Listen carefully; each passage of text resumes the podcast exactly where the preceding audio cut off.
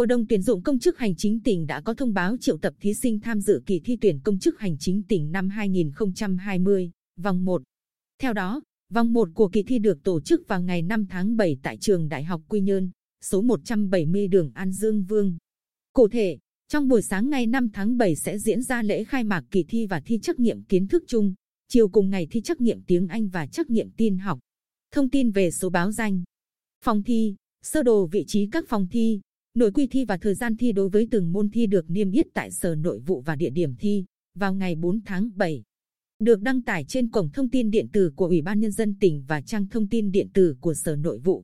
Trước đó, theo quyết định của Ủy ban Nhân dân tỉnh phê duyệt danh sách thí sinh đủ điều kiện đăng ký dự tuyển công chức hành chính tỉnh năm 2020, có 1.009 thí sinh đủ điều kiện dự tuyển.